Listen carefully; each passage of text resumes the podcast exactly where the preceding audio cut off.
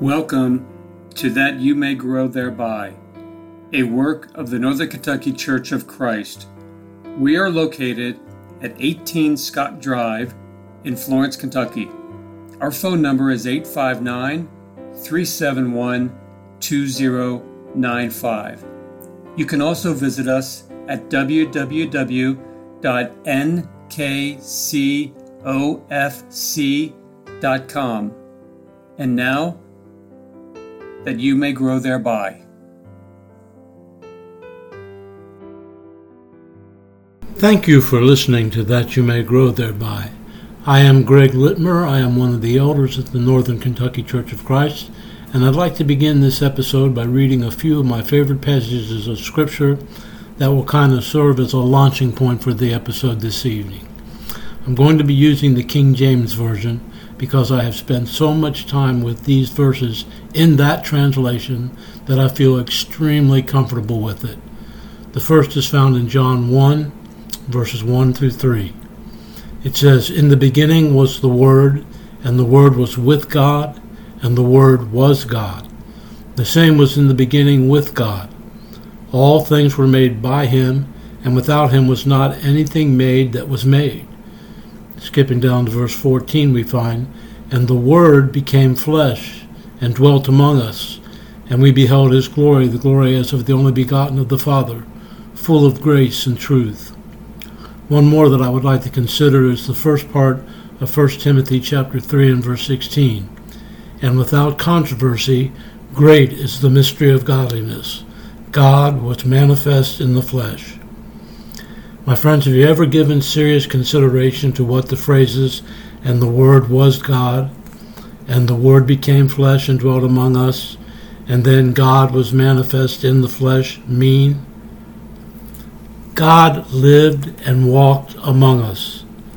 The very one who made all things was here as a human being. From John chapter 1 verse 14, the word Jesus became flesh from 1 Timothy chapter 3 verse 16, God became flesh. The word for flesh is sarx. According to Vine's Expository Dictionary of New Testament Words, it means, when used with reference to Jesus, by synecdoche of the holy humanity of the Lord Jesus in the totality of all that is essential to manhood, i.e., spirit, soul, and body. Synecdoche simply means apart for the whole. In other words, instead of having to say that God became man and all that is essential to manhood, spirit, soul, and body, the scriptures merely use the word flesh in reference to that aspect of Jesus. Jesus was fully man, completely man. But what is so incredible is that he was also fully and completely God at the same time and I want to talk about that for a while. One of the greatest and most fundamental doctrines of Scripture is the deity of Jesus. There are so many passages to which we could turn where this great and vital truth is taught. But the one passage that sets it forth in its simplest terms is Colossians chapter 2 and verse 9. However, in order to clearly identify who is being talked about, we will include verse 8. The passage says, Beware lest any man spoil you through philosophy and vain deceit, after the tradition of men, after the rudiments of the world, and not after Christ. For in him dwelleth all the fullness of the Godhead bodily. The New American Standard translates verse 9 as, For in him all the fullness of deity dwells in bodily form. I want to break this verse down and look at it step by step. We read, For in him in him refers to Jesus. The context makes that clear. In verse 3, the in whom definitely refers to Jesus of verse 2. And then in verse 5, Jesus is the one in whom they have their faith. In verse 6, Jesus is the one in whom they are to walk. And in verse 7, he is the one in whom they are to be rooted and built up. There is no question that in him in verse 9 refers to Jesus. Let's consider the next word. It is in him dwelleth or dwells. The idea is that of a fixed or permanent dwelling. Vine says of this world here that it is used of the indwelling of the totality of the attributes and powers of the Godhead in Christ. As we move on, we find that in him dwells all. That means every and is all inclusive. The next step is in him dwells all the fullness. Fullness means the completed. Simply put, it is that of which a thing is full. What is dwelling in Jesus is all of the fullness of the Godhead or deity. The point is that all that is deity dwelt in Jesus. It is the fullness of God Himself. God in all His fullness dwelt in Jesus. In Christ was the completeness of deity. It is the absolute and perfect, essential and personal deity of Jesus. Yet here's what makes it so incredible. In him dwells all the fullness of the Godhead, or deity, bodily, or in bodily form. The idea is that the fullness of deity, really and actually, not merely a vision or spirit being, but really and actually, assumed a bodily form. Jesus became flesh, the totality of everything essential to manhood. So, what do we have? we have Jesus being fully God and fully man at the same time while on earth. Some have asked, How can that be? And the answer I must give is, I don't really know, but I know that it is true.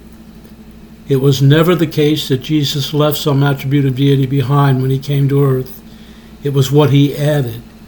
He added to himself the essential nature of man, becoming fully God as he already was, and fully man.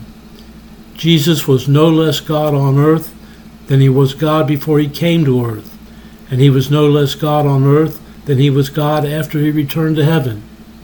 He possessed, while here, all of the attributes of deity and all of the attributes of man.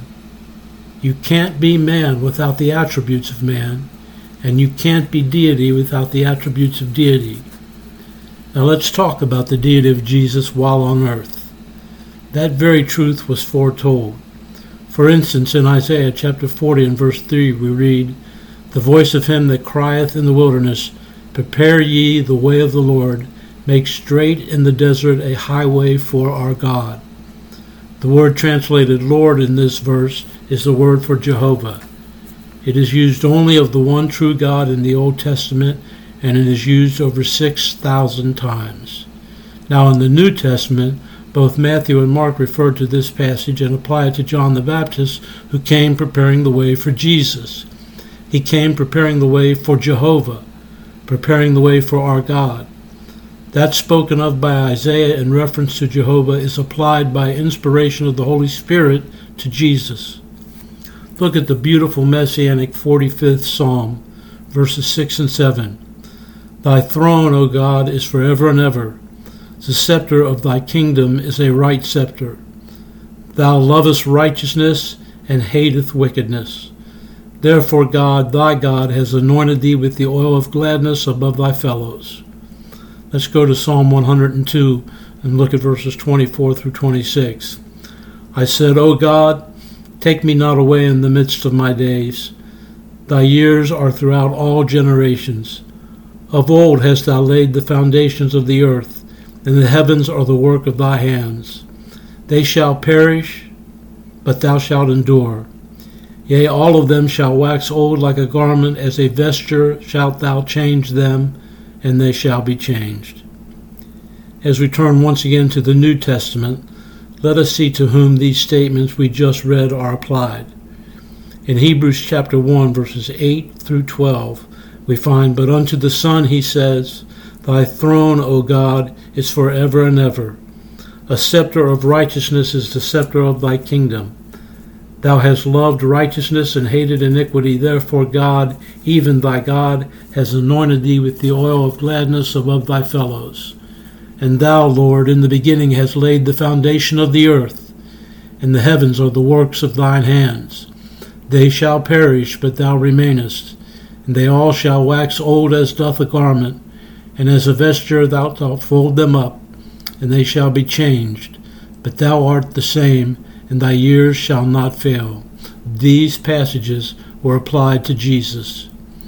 There are very few Christians that I know of who would deny that Jesus was God on earth. However, there is a school of thought that says, of course he was God, but possessed none of the attributes of deity while on earth. I believe that's unscriptural, not to mention illogical. How could Jesus have been something and not possess the very attributes that made him that thing? Besides, we have already shown that Colossians chapter 2 and verse 9 teaches that Jesus possessed the completeness of deity in bodily form. And if the attributes of deity are removed, then so is deity. Let's look at some of the things that we can learn about Jesus and the attributes of deity that were his. Such a powerful statement of the divinity of Jesus and his possession of the attributes of deity is found in Luke 5 beginning with verse 17. This was the case of a man sick with palsy being let down into the home where Jesus was through the roof because there were so many people in the home and at the door that they couldn't get in the normal way. We'll begin reading in verse 20 and read through verse 24. And when he saw their faith, he said unto him, Man, thy sins are forgiven thee. And the scribes and the Pharisees began to reason, saying, Who is this which speaketh blasphemies? Who can forgive sins but God alone? But when Jesus perceived their thoughts, he answering said unto them, What reason ye in your hearts? Whether is easier to say, Thy sins be forgiven thee, or to say, Rise up and walk? But that you may know that the Son of Man hath power on earth to forgive sins, he said unto the sick of the palsy, I say unto thee, Arise and take up thy couch and go into thine house. You know what? The scribes and Pharisees were right in one thing. Only God has the power to forgive sins. That is an attribute of only deity, and Jesus was God on earth. He had power as well over nature. He said to a raging storm of wind and waves, Peace, be still. And the wind ceased, and there was great calm in the sea, according to Mark chapter 4 and verse 39. His disciples had a very good question down in verse 41. They said, What manner of man is this that even the wind and the sea obey him? We now know. He was God on earth, possessing the power of deity over nature. Jesus had the power of deity over disease, and that power was unencumbered by distance. Remember the centurion's servant? The Lord had power over demons, and they knew that he possessed the attributes of deity. In Matthew chapter 8, verse 29, the demons said to Jesus, What have we to do with thee, Jesus, thou Son of God? Art thou come hither to torment us before the time? Jesus had power over death, in that he raised Lazarus in John 11. Who has such attributes but God? Along the same line, Jesus had power over his own life. Who has such power but God? In John 10, verses 17 and 18, Jesus said, Therefore doth my Father love me, because I lay down my life that I might take it again. No man taketh it from me, but I lay it down of myself. I have power to lay it down, and I have power to take it again. This commandment have I received of my Father. He also said, I and my Father are one, in John 10 and verse 30. While we're in the Gospel of John, look at the omniscience of Jesus displayed, another attribute of deity. In John 2, verses 24 and 25, we find, But Jesus did not commit himself unto them, because he knew all men, and needed not that any should testify of man, for he knew what was in man. How could he know that if he had emptied himself of the attributes of deity or chose not to exercise those attributes? Is it possible to find two or clearer statements of omnipotence than Colossians 1 16 and 17 and Hebrews 1 and verse 3?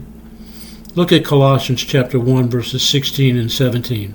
For by him were all things created that are in heaven and that are in earth, visible and invisible whether they be thrones or dominions or principalities or powers, all things were created by him and for him, and he is before all things, and by him all things consist. If Jesus left his attributes of deity when he came to earth, then all those things would have to exist, for it is by him that all things continue to exist, or are held together. The same point is made in Hebrews chapter 1 and verse 3. It tells us, Who being the brightness of his glory and the express image of his person, and upholding all things by the word of his power, when he had by himself purged our sins, sat down on the right hand of the majesty on high. Do I understand this completely? No, not really. But I'd like to read to you from Robert Milligan's comments about Hebrews chapter 1 and verse 3 because they're very helpful. This is what Milligan wrote about the phrase upholding all things by the word of his power. He wrote, The influence, whatever it is, is all pervading and universal.